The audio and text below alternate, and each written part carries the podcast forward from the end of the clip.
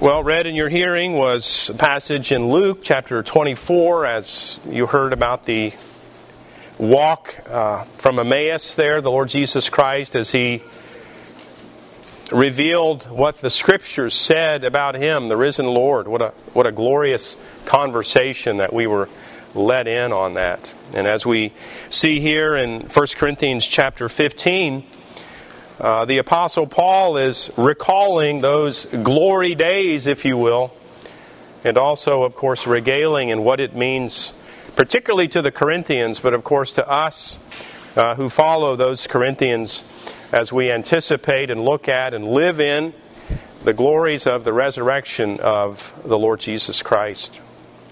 And it is possible that this day might incline our thoughts to a picture of precious memories with a stone rolled away. It might be today that you um, perhaps remember an Easter from times gone by with your families and so forth. The Apostle Paul is, uh, of course, not uh, rejecting the goodness in those fond memories, but nonetheless, he intends to draw us back into the, the beauties and the goodness uh, and the realities of a risen Savior. And most notably, what, what is it that uh, not only that God has done in the event of the resurrection, but what he has done in those who are redeemed. It seemed fitting that we look at the passage here in 1 Corinthians chapter 15. It is our desire, perhaps in a few months, that we might actually look at the books of 1st and 2nd Corinthians as we track along through the scriptures. But nonetheless, let us look intently at these 11 verses and a few others as we consider the glorious primacy of the resurrection. And that is that is the Apostle Paul's intent here uh, this idea of the primacy of the resurrection. With all due respect to the crucifixion, it is the resurrection that the Apostle Paul is drawing our attention to. And in fact, uh, there are some, most notably, whom I have referenced and will indicate more, Lord willing, in a few minutes. Richard Gaffin and others are persuaded um, in an orthodox manner, no less, that the resurrection is the central point of the Apostle Paul's theology. And uh, it seems uh, really unarguable that that is the case, and no doubt we see uh, certainly an aspect of that here in 1 Corinthians chapter 15. And so we begin looking at this phrase by phrase, if you will, and we look here at the very first verse the first phrase in this verse, now I would remind you. Now I would remind you. Now, when your mother reminds you of something, what normally there's something that uh, perhaps occurs to your eyes when your mother is reminding you of something. What is that? They roll back in your head, right? My mother is reminding me of something today, and, and so uh, hopefully you'll not think of that as you consider this because again the reality is is this is a glorious day. This is the day that we celebrate as easter. This is the day of the lord jesus christ's resurrection. This is the day that in fact has marked what we understand uh, to be the fulfillment of the fourth commandment as we enter into sunday by sunday the worship of almighty god which we are persuaded as god's people that he has laid down for us in all of its glory so when someone says they're about to remind you about something, it might be that uh, you might insist that you don't need to be reminded, that you already know that. Well, the Corinthians knew it as well. At least they thought they knew it. They knew it in a sense that Job knew it in the first number of chapters in the book of Job until at the end, Job says, basically, I thought I knew you, but now I know you.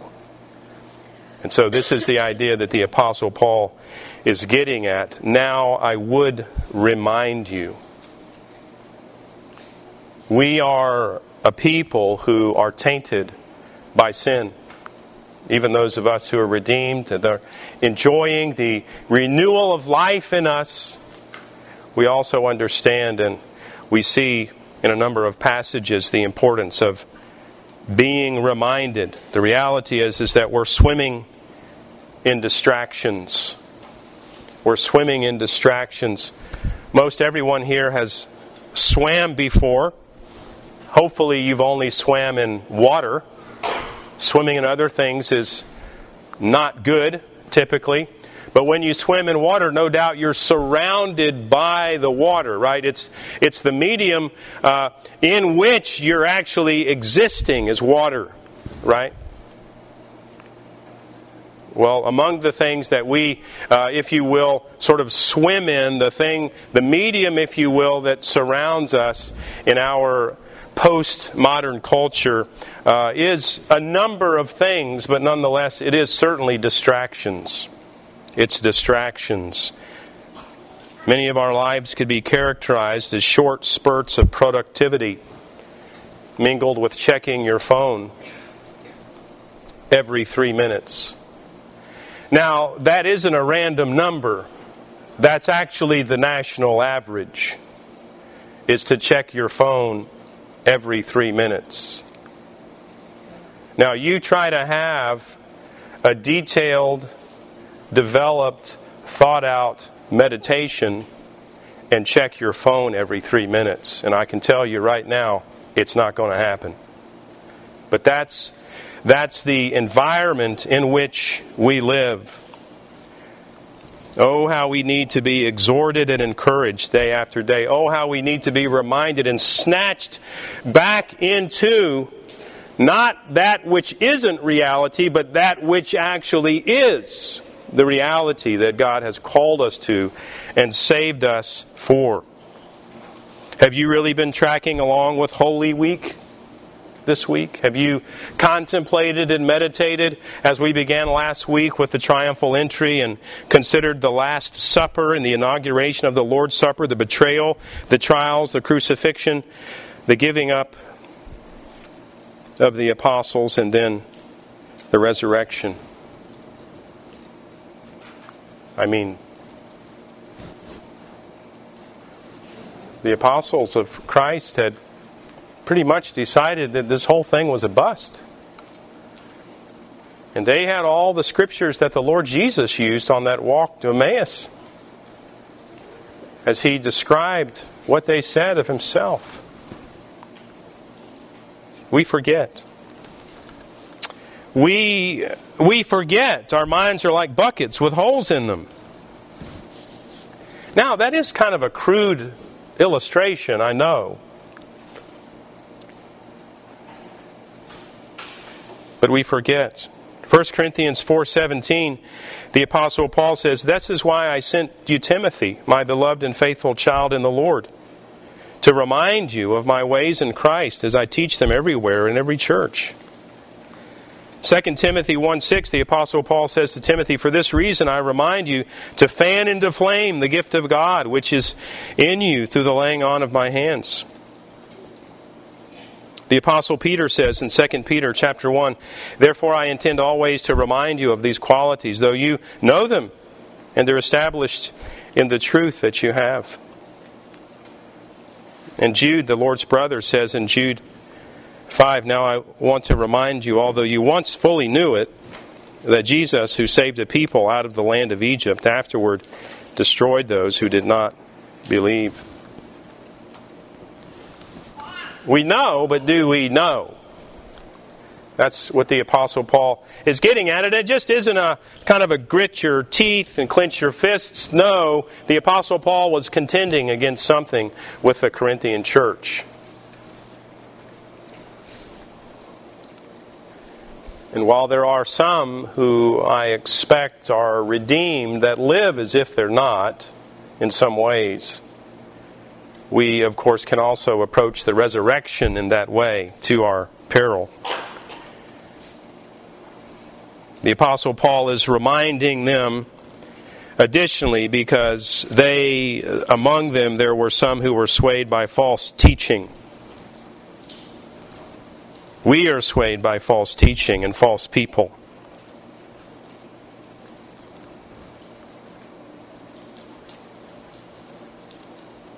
You might consider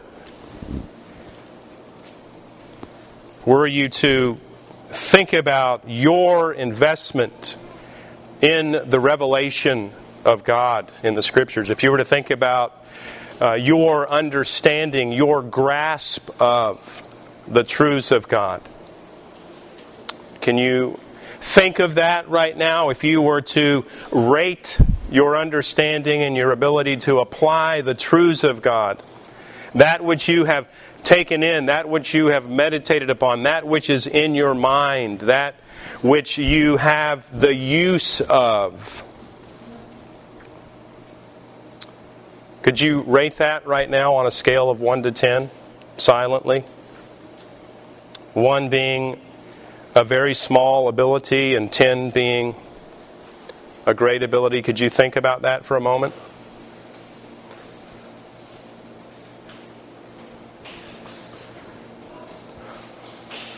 Remember that time you were somewhere and you wish you had a tool? If you don't have it, you can't use it.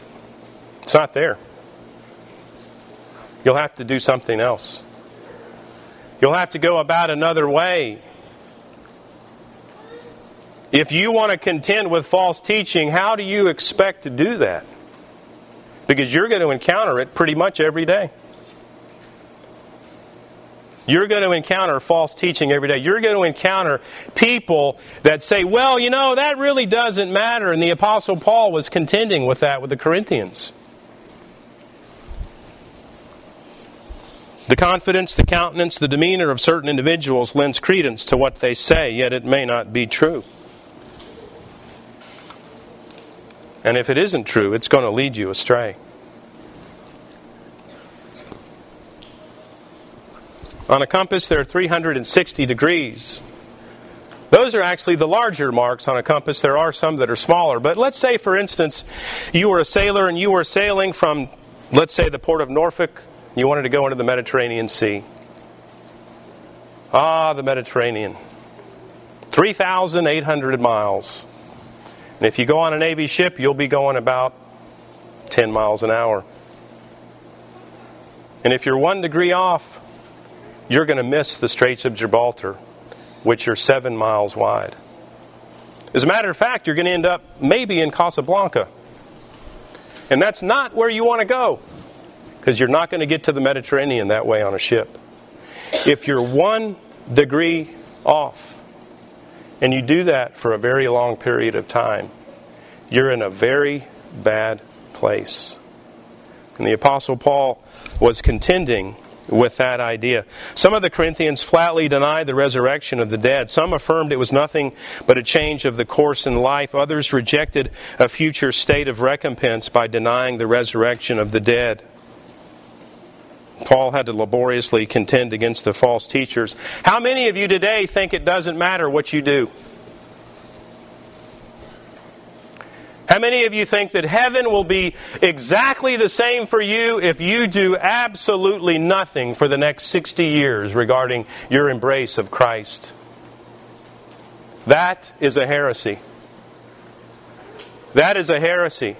That is a heresy of one who is slothful, of one who has ultimately rejected the resurrection. It matters what you do every day, although obviously you're not working your way to heaven. To stammer in one's faith in the area of the resurrection will result in great spiritual danger. Consider the great importance the Apostle Paul places in this doctrine. Only by holding this truth firmly can Christians stand in the day of trial and remain faithful to God.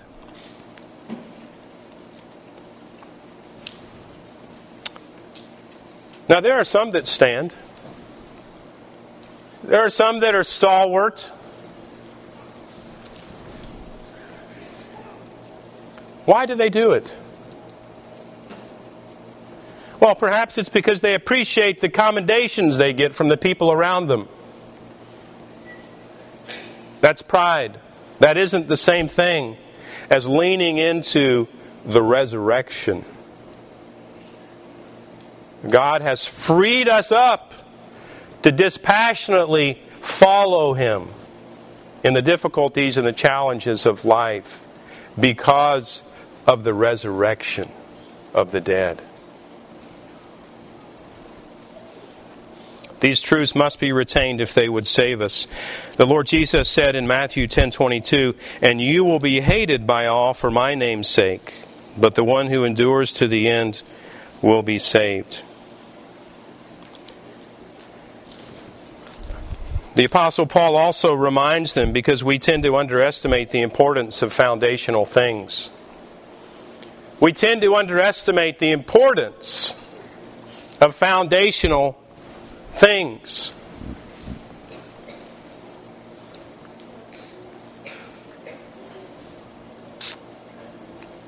You want to do algebra?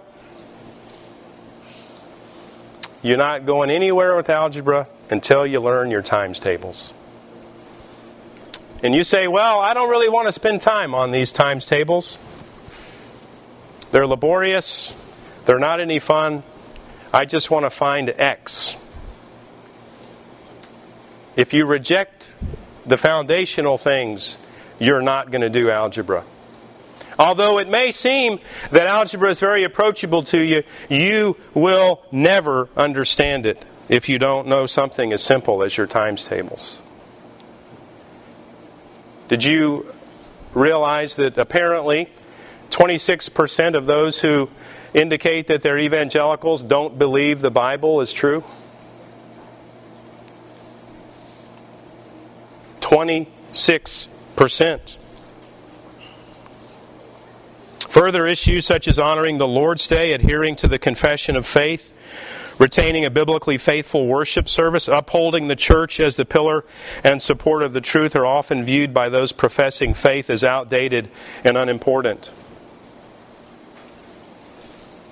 What is this thing of singing faithful hymnody? Or looking into an historic document week after week. What is that? What is that? Gathering together to worship. It seems so archaic. That's foolish talk. That's to reject the foundational things that God has given us, and we'll, will not move on in our faith if we view them as insignificant. Some people are reminded of things they were taught and must admit they never believed them in the first place. Sometimes the warmth of fellowship, the genuine personal interest individuals in the congregation take in others, and the interesting topics of discussion can draw and retain people for a time. But without believing the doctrinal truths, these will inevitably fall away. And they may take others with them who may also admit that they never really believed. The Apostle Paul certainly had to affirm that he was reminding people of something that they had heard, but they actually never believed it in the first place.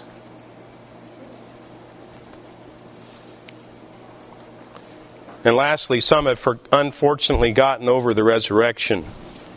They got over it. Kind of like when a married couple gets over loving one another. That's a really bad place to be. Or maybe when adults give in to the officiousness of life and become grumpy. You got over the joy of life. Now every day is just this bleak thing. Have you gotten over the resurrection? Does it still hold for you the wonder that God intended for it to be? Does the concept of the empty tomb of the angels proclaiming that he isn't dead, he's alive, why do you look for the one who's living in a tomb? Why do you do that? Have you gotten over the resurrection? Is it to you something that it was intended to be? Something that would mark every moment of your life? Is your life, as the Apostle Paul has described it, resurrection life? Because that's what, that's what eternal life is. It's resurrection life. And the Apostle Paul is coming to these Corinthians, and he's coming to us as well reminding us. Now I would remind you, brothers, of the gospel that I preached to you.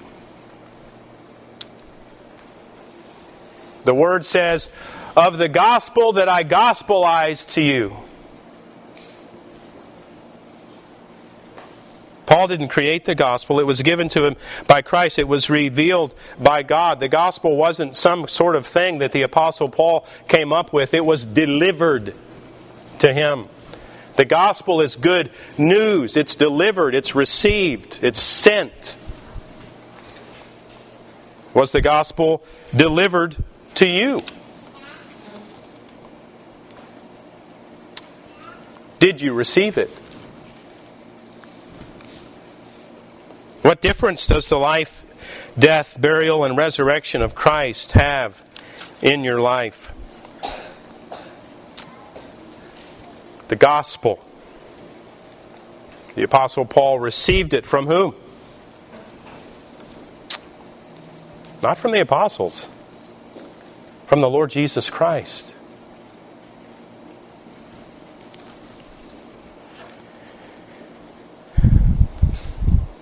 Verse 2, he says, And by which you're being saved, if you hold fast to the word I preach to you as the Lord Jesus indicated in Matthew 10. It is this holding fast, it is this affirmation, it is this life moment by moment grasping and being held by God into this resurrection life that is not belief in vain. He says in verse 3 For I delivered to you as of first importance what I also received that Christ died for our sins in accordance with the Scriptures, that he was buried, that he was raised on the third day in accordance with the Scriptures. That was the great failure of the Jews, wasn't it? They seemed to be so proud that they had the oracles of God. Maybe they read them, but they didn't know them. The oracles of God that they had revealed primarily one thing. The resurrection, the Messiah, that he would come, that he would be the one that God would send and save his people, not from the Roman Empire, but from their own sins. And an eternity in hell. These things were written they were written. How was the truth confirmed? Let's consider the Old Testament scriptures. For instance, consider Psalm 16:10. The Bible says, "For you will not abandon my soul to Sheol, or let your Holy One see corruption." Psalm 17:15 As for me, I shall behold your face in righteousness. When I awake, I shall be satisfied with your likeness. Well, it is the resurrection. Isaiah 26, 19. Your dead shall live. Their bodies shall rise. You who dwell in the dust, awake and sing for joy, for your dew is a dew of light, and the earth will give birth to the dead. Isaiah 53, 4 through 6. Surely he has borne our griefs and carried our sorrows, yet we esteemed him stricken smitten by God and afflicted, but he was pierced for our transgressions. He was crushed for our iniquities. Upon him was the chastisement that brought us peace, and with his wounds we are healed. All we like sheep have gone astray. We have turned every one to his own way, and the Lord has laid on him the iniquity of us all. And he rose from the dead. Daniel 12:2 Many of those who sleep in the dust of the earth shall awake some to everlasting life and some to shame and everlasting contempt.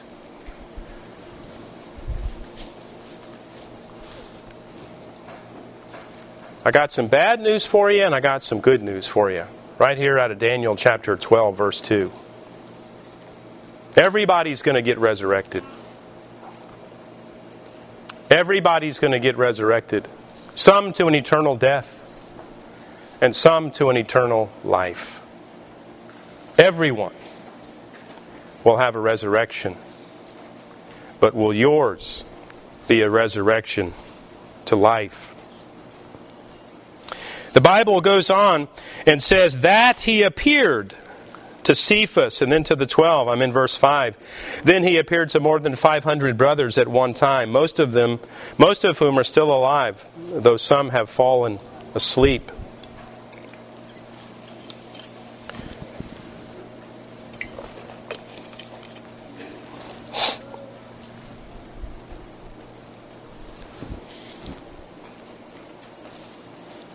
John 21 14 says, This was now the third time that Jesus was revealed to the disciples after he was raised from the dead.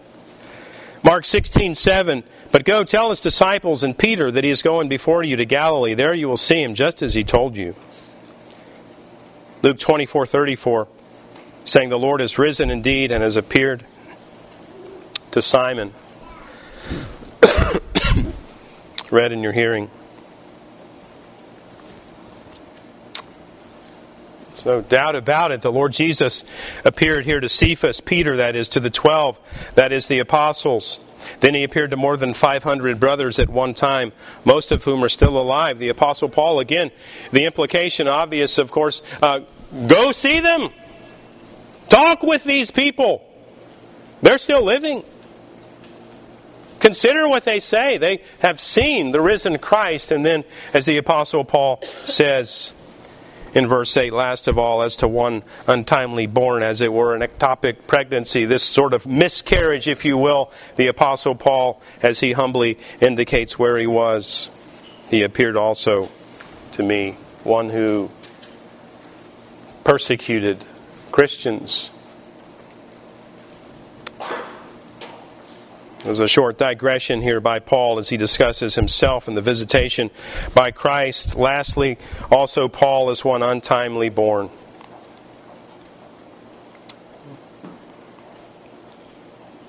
Matthew Henry says, A humble spirit magnifies the grace of God.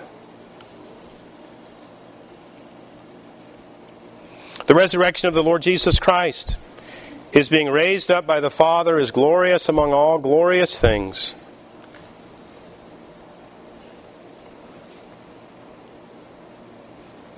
Think about the most grand thing that you've ever seen.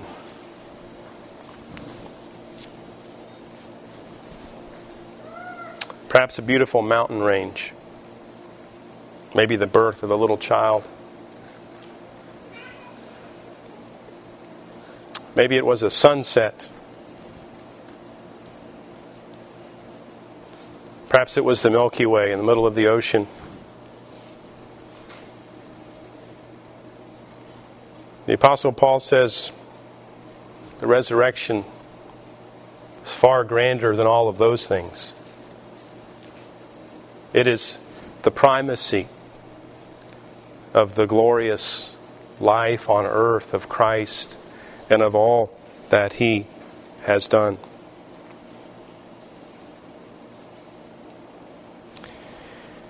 Now, I mentioned Richard Gaffin, who I appreciate very much, as do many, regarding this idea of resurrection.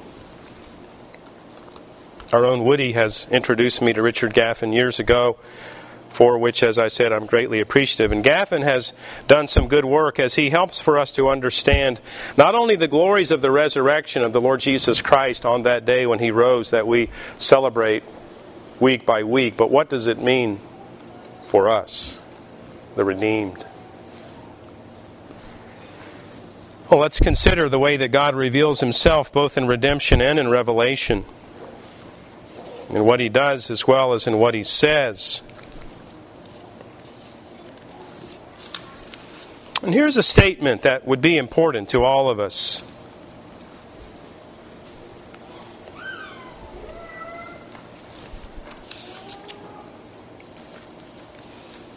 How is this revelation verified of God? This revelation about this one sent, about the Messiah, about the need even for us to be redeemed from our sins, about the impact of our own sinful nature from which we receive from our parents, this original sin that damns us, that makes necessary redemption in the Lord Jesus Christ.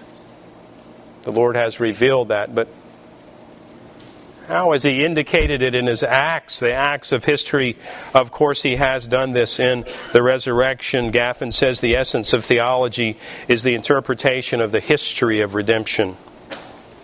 What actually happened? I have room for fiction in my reading plan, but history really happened. How much time do you give that? History really happened. The Lord Jesus Christ walked this earth. The God of all things, of all eternity, has this infinite and intentional plan. And it's laid out for us throughout history. Not only what has God said, but what has He done? What has He done? What actually happened and what does it mean? Well, let's consider this idea right here in 1 Corinthians chapter 15 as we look at this idea of first fruits. Again, the question at hand. It's not inappropriate, although it could be an irreverent question. Nonetheless, we can ask this What impact does the resurrection of the Lord Jesus Christ have in my life today? The apostle Paul answers that question right here in 1 Corinthians chapter 15. I would draw your attention to verse 12. Now, if Christ is proclaimed as raised from the dead, how can some of you say there is no resurrection of the dead? But if there is no resurrection of the dead, then not even Christ has been raised. And if Christ has not been raised, then our preaching is in vain and your faith is in vain. We are even found to be misrepresenting God because we testified about God that He raised Christ, whom He did not raise, if it is true that the dead are not raised. For if the dead are not raised, not even Christ has been raised. And if Christ has not been raised, your faith is futile and you are still in your sins then those also who have fallen asleep in Christ have perished. If in Christ we have hope in this life only, we are of all people most to be pitied. But, in fact, Christ has been raised from the dead, the first fruits of those who have fallen asleep. For as by a man came death, by a man has come also the resurrection of the dead. For as in Adam all die, and so also in Christ shall all be made alive. But each in his own order Christ the first fruits, then at his coming those who belong to Christ.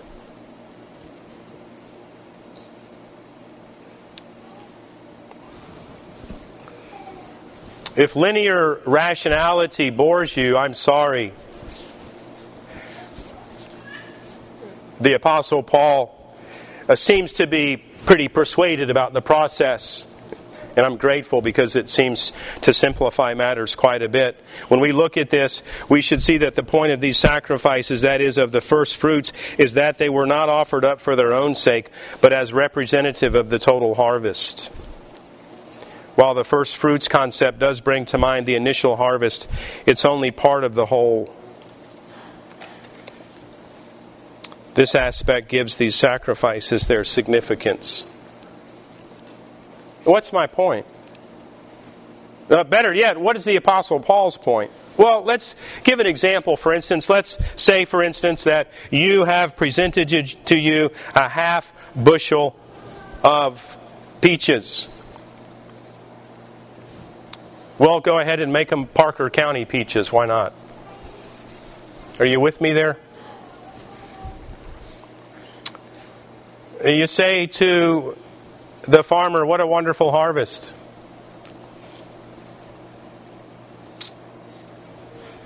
He says, Yeah, these are the first fruits.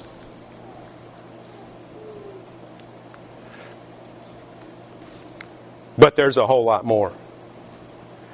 There's a, this is only a part. I'm not talking about stuff that I haven't picked yet, by the way. I, got, I can bury you in peaches right now. And this is the idea behind the first fruits. It isn't just the initial, it's only representative of the whole. And this is the idea of the first fruits. This is the idea. When Paul calls Epaenetus the first fruits of Asia in Romans 16:5, he stands out as the beginning of the manifold yield produced by the preaching of the gospel. Thus the idea of the first fruits of the spirit is that the spirit presently possessed by believers is a token an initial enjoyment of the adoption which will be enjoyed fully at the resurrection of the body. I draw your attention to Romans chapter 6.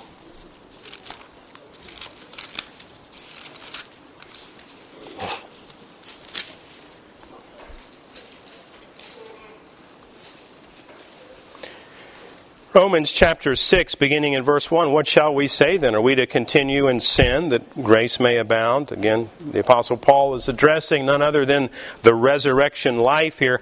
By no means. How can we who died to sin still live in it?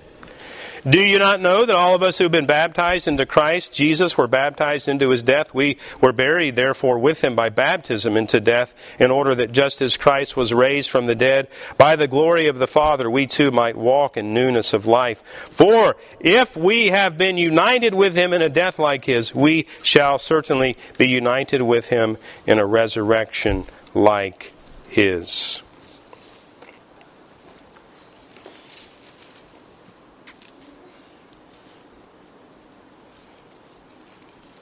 What is the death spoken of here?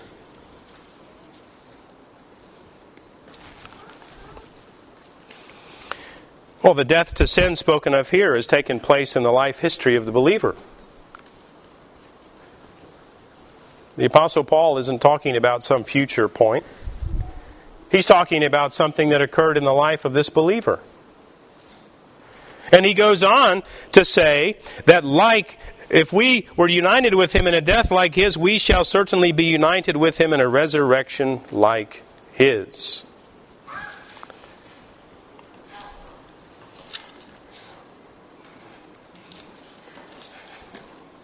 When does this resurrection to life occur?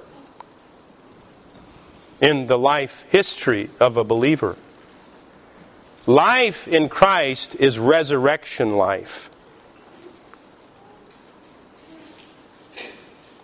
It's the resurrection of the inner man.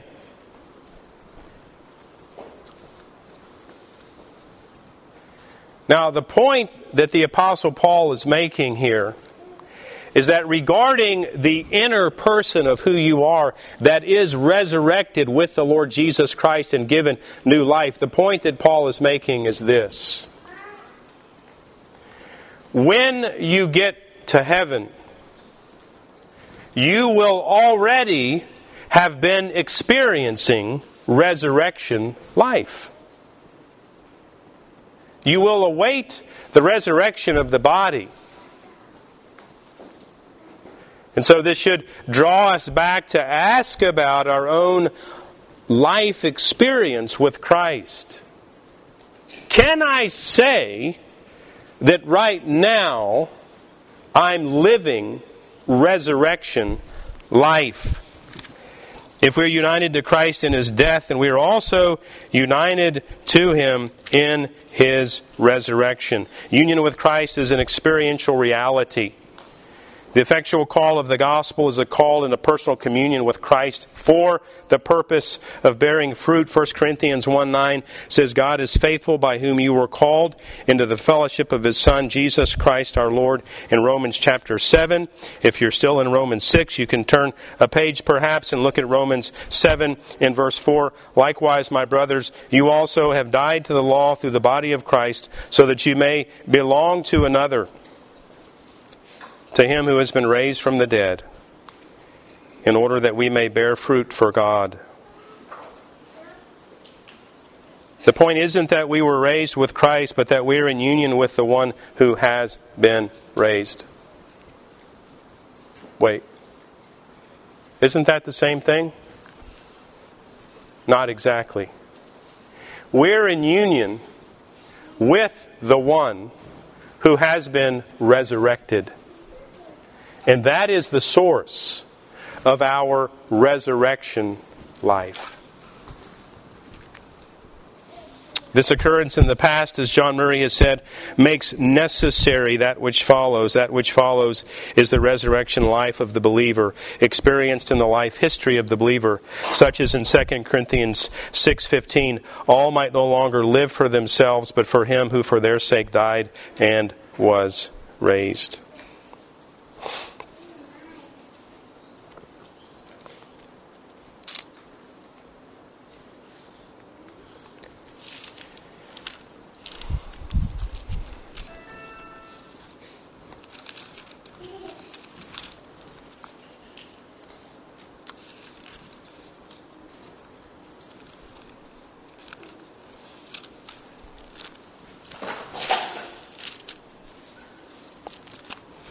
When the Apostle Paul anticipates his own death, as he perhaps occasionally takes a glance at his legs and his arms and he looks at how much a shell of a physical man that he is and considers and thinks back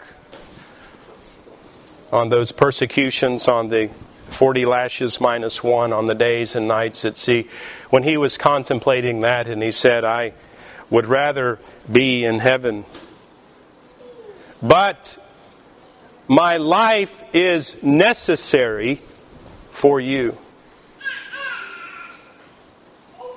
And the idea here with this concept of the resurrection of Christ making necessary our own resurrection life is this idea. It is um, not only a certainty, but it is the necessary consequence of what Christ has done. When you throw a ball in the air, there is a necessary consequence to that ball. What is that necessary consequence? You don't have to have a master's degree in physics to know that. The necessary consequence of throwing a ball in the air is that it falls to the ground. Now, I get that upon its arch up there, someone could grab it and it wouldn't fall. I understand that. But we're not talking about that today. We're talking about the necessary consequence of something. It isn't just that it's certain that it will fall. It's not just that I know it will fall. It's not just that I think it will fall or that in most cases it will fall. That's not the concept of necessary consequence. The necessary consequence is simply this idea of cause and effect. Of cause and effect. Your life in Christ is by necessity resurrection life. There's no such thing as a lifeless redemption. Your lethargy and ambivalence to God and the things of God, to the church and to the Word of God, are not indicators of resurrection life. With all the sobriety that I have, and with all the concern that I have, it is important that we understand that the resurrection of our Lord Jesus Christ, when applied to us by the Holy Spirit in life, will of necessity produce in you resurrection life. If you don't have resurrection life, you are not redeemed. If you can look at your life and say, it's not here. I don't have it. I don't have resurrection life. I have no longing for Christ. I have no desire for the Word of God. It, it isn't that you love God perfectly, but do you love God? Not even as much as He deserves, but do you love God?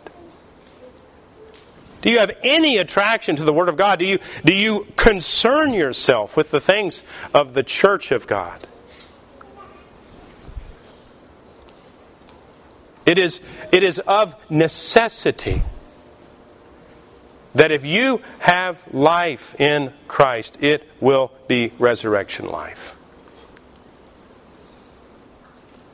It is an important most urgent question. The Apostle Paul says, It is of, help me out here, first importance. It is of first importance. Now, we're not talking about a perfect life. We're not talking about you always having the right answer. We're not talking about you memorizing the whole Bible next week. We're not talking about you uh, snapping into and becoming some kind of preacher or something.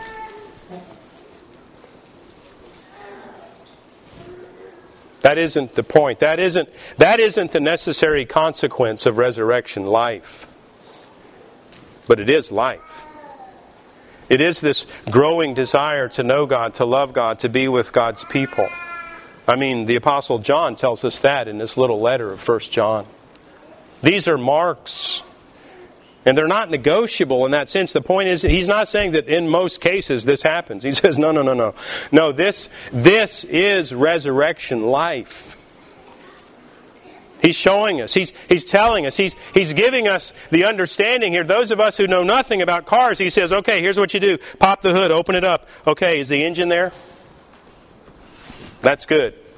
We're on our way right? And so this is what the Apostle John is doing in the little letter of First John. He, he says, okay, let's think about this thing of resurrection life.